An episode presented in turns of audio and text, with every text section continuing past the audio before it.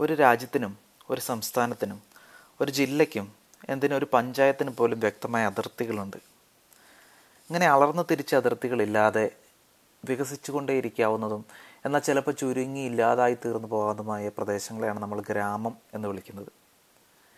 ഈ ഗ്രാമത്തിനുള്ളിൽ ഗ്രാമങ്ങളും ചിലപ്പോൾ ആ ഗ്രാമങ്ങൾക്കുള്ളിൽ മറ്റു കൊച്ചു ഗ്രാമങ്ങളും ഉണ്ടാവാം. അങ്ങനെ ഒരു ഗ്രാമമാണ് എന്റെ നാട്. കോട്ടയം ജില്ലയിലെ മലയോര ഗ്രാമമായ പൂഞ്ഞാർ. ചരിത്രത്തിന്റെ താളുകളിൽ പൂഞ്ഞാർ അറിയപ്പെട്ടത് പൂഞ്ഞാറ്റിൽ തമ്പുരാക്കന്മാർ എന്ന പിൽക്കാലത്ത് വിളിക്കപ്പെട്ട പൂഞ്ഞാർ രാജവംശത്തിലൂടെയാണ്. ഏറ്റുമാനൂർ മഹാദേവ ക്ഷേത്രം മുതൽ ഇപ്പോൾ തമിഴ്നാടിന്റെ ഭാഗമായ കമ്പം കൂടല്ലൂർ വരെ വ്യാപിച്ചു കിടന്ന ഏറിയ പങ്കും വനഭൂമിയായി അറിയപ്പെട്ടിരുന്ന ഒരു കൊച്ചു രാജ്യമായിരുന്നു പൂഞ്ഞാർ. സുൽത്താൻ ഹൈദരാലിയുമായി നടന്ന ഏറ്റുമുട്ടലുകൾക്കും പിൻകാലത്ത് ഈ ബ്രിട്ടീഷ് ഈസ്റ്റ് ഇന്ത്യ കമ്പനിയുടെ കാലത്ത് ഈ കണ്ണൻ ദേവൻ തേയിലത്തോട്ടത്തിന്റെ വെച്ച് കൈമാറ്റങ്ങളൊക്കെ പൂഞ്ഞാർ സാക്ഷിയായതാണ്.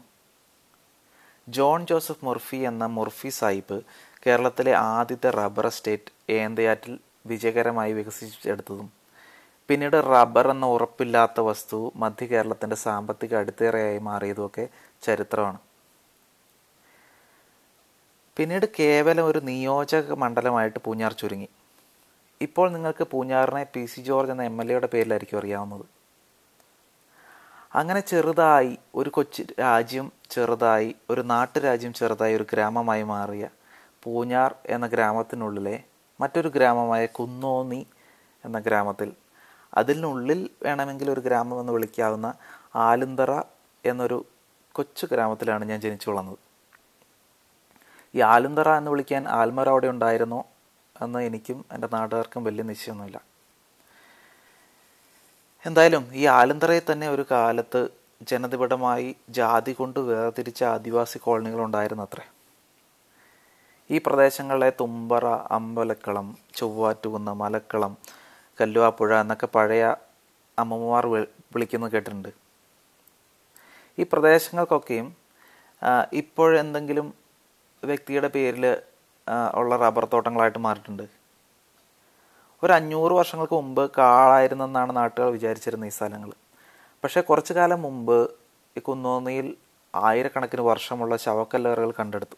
അപ്പോഴാണ് നമുക്ക് മനസ്സിലാവുന്നത് ഇത് കാടായിരുന്നില്ല. പണ്ട് കാലങ്ങൾക്ക് മുമ്പ് തന്നെ മനുഷ്യ അധിവാസം അധിനിവേശം ഉണ്ടായിരുന്ന സ്ഥലങ്ങളാണ്. ഒരല്പം ചരിത്രം പറഞ്ഞതിനൊരു കാരണമുണ്ട്. ഞാൻ എന്റെ സ്കൂൾ കാലത്തെ ജീവിതവും കുഞ്ഞാണ്ടി എന്ന എന്റെ പ്രിയപ്പെട്ട ആടിന്റെ കഥയും പറഞ്ഞു വന്നപ്പോൾ എന്നെ പരിചയപ്പെടുത്താൻ മറന്നു. അതുകൊണ്ടാണ് ഈ പറഞ്ഞ ചരിത്രവും എന്റെ നാടിനെക്കുറിച്ച് ഒരു ചെറിയ വാക്കുകൾ പറഞ്ഞത്. അപ്പോൾ സംഭവത്തിലേക്ക് വരാം. ഞങ്ങളുടെ നാട്ടിൽ ജലസാ ജലക്ഷാമം എന്ന പ്രശ്നം അത്ര രൂക്ഷമൊന്നും അല്ലായിരുന്നെങ്കിലും കുടിവെള്ള പ്രശ്നം ചെറിയ തോതിലൊക്കെ ഉണ്ടായിരുന്നു പല സ്ഥലങ്ങളിലും. പാറ നിറഞ്ഞ മലമ്പ്രദേശങ്ങളായതുകൊണ്ട് സ്വന്തമായിട്ട് കിണർ കുത്തിയെടുക്കുക എന്നുള്ളത് അത്ര പ്രായോഗികമല്ലല്ലോ. അതിന് നല്ല ചിലവ് കൂടും. ഞങ്ങളും അടുത്തുള്ള തോട്ടിൽ നിന്ന് തന്നെയാണ് വെള്ളം എടുത്തുനിന്ന് മുമ്പിലൊരു എപ്പിസോഡിൽ ഞാൻ പറഞ്ഞിട്ടുണ്ടായിരുന്നല്ലോ. ഏതായാലും നമുക്കവിടെ റോഡരികിൽ ഒരു കുഴൽക്കിണർ കുത്താൻ അനുമതി കിട്ടി ഗവൺമെന്റിന്റെ കയ്യിൽ നിന്ന്. ഈ കുഴൽക്കിണർ നിർമ്മാണം ജെ സി ബിയുടെ മണ്ണ് മാന്തൽ ജായ്ക്കാമറിന്റെ പാറ പൊട്ടിക്കൽ ഇതൊക്കെ നമ്മുടെ അന്നത്തെ കാലത്ത് കുട്ടിക്കാലത്ത് അനുഭൂതി പകരുന്ന ദൃശ്യങ്ങളാണ്. ഏതായാലും കുഴക്കണ നിർമ്മാണം തുടങ്ങി. വെള്ളം വരുന്നുണ്ടെന്ന് കാണാൻ ആൾക്കാരെല്ലാം ചുറ്റും കൂടി നിൽക്കുകയും ചെയ്യും. ഈ പാറപ്പൊടിയും മണ്ണും കലർന്ന മിശ്രിതം പറന്ന് വീണ് പലരും ഇങ്ങനെ പെയിന്റിൽ മുക്കിയ പോലെ നിന്ന് നിൽക്കുവാണെങ്കിലും വെള്ളം വരുന്നുണ്ടോ എന്നുള്ള ആകാംക്ഷയിൽ കാത്തു കാത്തു നിൽക്കും. അപ്പോൾ ഒന്നോ രണ്ടോ മണിക്കൂർ ശേഷം ഇങ്ങനെ സിൽക്കാരത്തോടെ പാറപ്പൊടി ചെളി ചെളിയായിട്ട് വെള്ളത്ത് കലർന്ന് കുത്തി ഒഴുകാൻ തുടങ്ങി. അപ്പോൾ ആളുകൾക്കൊക്കെ സന്തോഷമായി. പക്ഷെ വെള്ളം കുത്തൽ നിർത്തിയില്ല. കാരണം കുറച്ച് അധികം വെള്ളത്തിന്റെ ഫോ ഫോഴ്സ് വന്നാലേ ഈ വെള്ളം കുത്തി നിർത്തുള്ളൂ എന്നാണ് പറയുന്നത്. അപ്പോൾ പെട്ടെന്ന് ആരാണ് ശ്രദ്ധിച്ചത്? ആ പാറക്കിടയിൽ ഒരു തിളക്കം. അപ്പോൾ സ്വർണം വല്ല ആണടാ എന്നാരോ വിളിച്ചു ചോദിച്ചു. സ്വർണാകാൻ വഴിയില്ല. എന്തോ മഞ്ഞ കളറുള്ള കല്ലാണ് എന്നാരോ പറഞ്ഞു. അല്ലല്ല ഇത് തങ്കമാണ്. ഇവിടെ സ്വർണത്തിന്റെ പോലെ പല പല കാട്ടികൾ കിടപ്പുണ്ട് എന്ന് വേറെ ആരോ പറഞ്ഞു. ഏതായാലും കുത്തൽ അവിടെ നിർത്തി. ആളുകളെല്ലാം വന്ന് നോക്കിയപ്പോൾ അവിടെ ഇവിടെ ഇവിടെ ആയിട്ട് ഈ മഞ്ഞ കട്ട കല്ലുകൾ കിടക്കുന്നു. അപ്പോൾ ചിലരുടെ മുഖത്ത് ആദി ചിലരുടെ മുഖത്ത് ആർത്തിയായി ചിലരുടെ മുഖത്ത് ആകെ അന്താളിപ്പ്. സാധനം? ചില അധികാരികൾ വന്നു പരിശോധിക്കാൻ സാമ്പിളൊക്കെ എടുത്തുകൊണ്ട് പോയി. പിന്നെ വെള്ളക്കുപ്പായ ഇട്ട പലരും വന്ന് അവർക്ക് വേണ്ട സാമ്പിളുകളും എടുത്തുകൊണ്ട് പോയി. എന്നിട്ടും തീർന്നില്ല. നേരം രാത്രി ആയപ്പോഴത്തേക്കും നാട്ടുകാർ ചിലർ രാത്രിയിൽ ചാക്കുമായിട്ട് വന്ന് ഈ മണൽ മൊത്തം വാരി ചാക്കിൽ കയറ്റി അവരുടെ വീട്ടിലേക്ക് കൊണ്ടുപോയി. എന്തിനാണെന്ന് അറിഞ്ഞൂടാ? അങ്ങനെയും കൊണ്ടുപോയി. ഞങ്ങൾ കുട്ടികളുടെ ഊഴം വന്നപ്പോഴത്തേക്കും അവിടെ ഈ ആനയെ തിളച്ച് തെങ്ങിച്ചോട് പോലെയായി എന്തായാലും നിരാശപ്പെടേണ്ടി വന്നില്ല. എനിക്കും കിട്ടി എന്റെ കൂട്ടുകാർക്കും കിട്ടി കുറേ കഷ്ണങ്ങൾ സ്കൂൾ കഴിഞ്ഞ് വരുന്ന വഴി ഞങ്ങൾ മണിക്കൂറുകളോടെ അവിടെ ഈ മണലിരുന്ന് മണ്ണ് മാന്തി ഈ ഓരോ തരിക്ക് വേണ്ടി തപ്പിക്കൊണ്ടിരിക്കും. അങ്ങനെ എനിക്ക് ഒരു അഞ്ചാറ് തരി കിട്ടി കേട്ടോ. അങ്ങനെ എനിക്ക് കിട്ടിയ തരികളെല്ലാം ഞാനൊരു കാലിത്തീപ്പെട്ടിക്കുള്ളിലാണ് സൂക്ഷിച്ചു വെച്ചിരുന്നത്. പിന്നെ കുറച്ച് നാൾ കഴിഞ്ഞപ്പോൾ ഈ തീപ്പെട്ടി തീപ്പെട്ടിക്കൂട് അത്ര സുരക്ഷിതമല്ലെന്ന് തോന്നിയിട്ട് ഞാനൊരു അമർതാഞ്ചം കുപ്പിക്കകത്താക്കി അടച്ചു വെച്ചു. അതാകുമ്പോൾ ദിവസം അതിന്റെ ഭംഗിയും കാണാൻ കുറച്ചുകൂടെ സൂക്ഷിച്ച് സൂക്ഷ്മമായിട്ട് വെക്കുകയും ചെയ്യാം.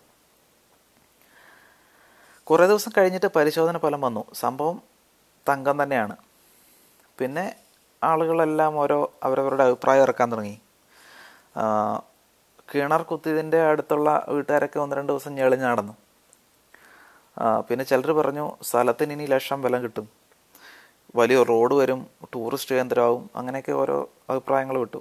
പിന്നെ അവസാനം വന്ന ഒരു അഭിപ്രായമാണ് ഏറെക്കുറെ അങ്ങ് ഉറച്ചത്. അതെന്താണെന്ന് വെച്ചാൽ ഈ സ്ഥലം മൊത്തം ഗവൺമെന്റ് അങ്ങ് ഏറ്റെടുക്കും. എന്നിട്ട് ഇവിടെ സ്വർണക്കനി വരുമെന്നായിരുന്നു. പിന്നെ ആളുകളെല്ലാം ഇത്തിരി മൗനത്തിലായി. നമുക്കൊരു ഉപകാരം ഇല്ലതാനും ഇത് മൊത്തം ഗവൺമെന്റും കൊണ്ടുപോകും.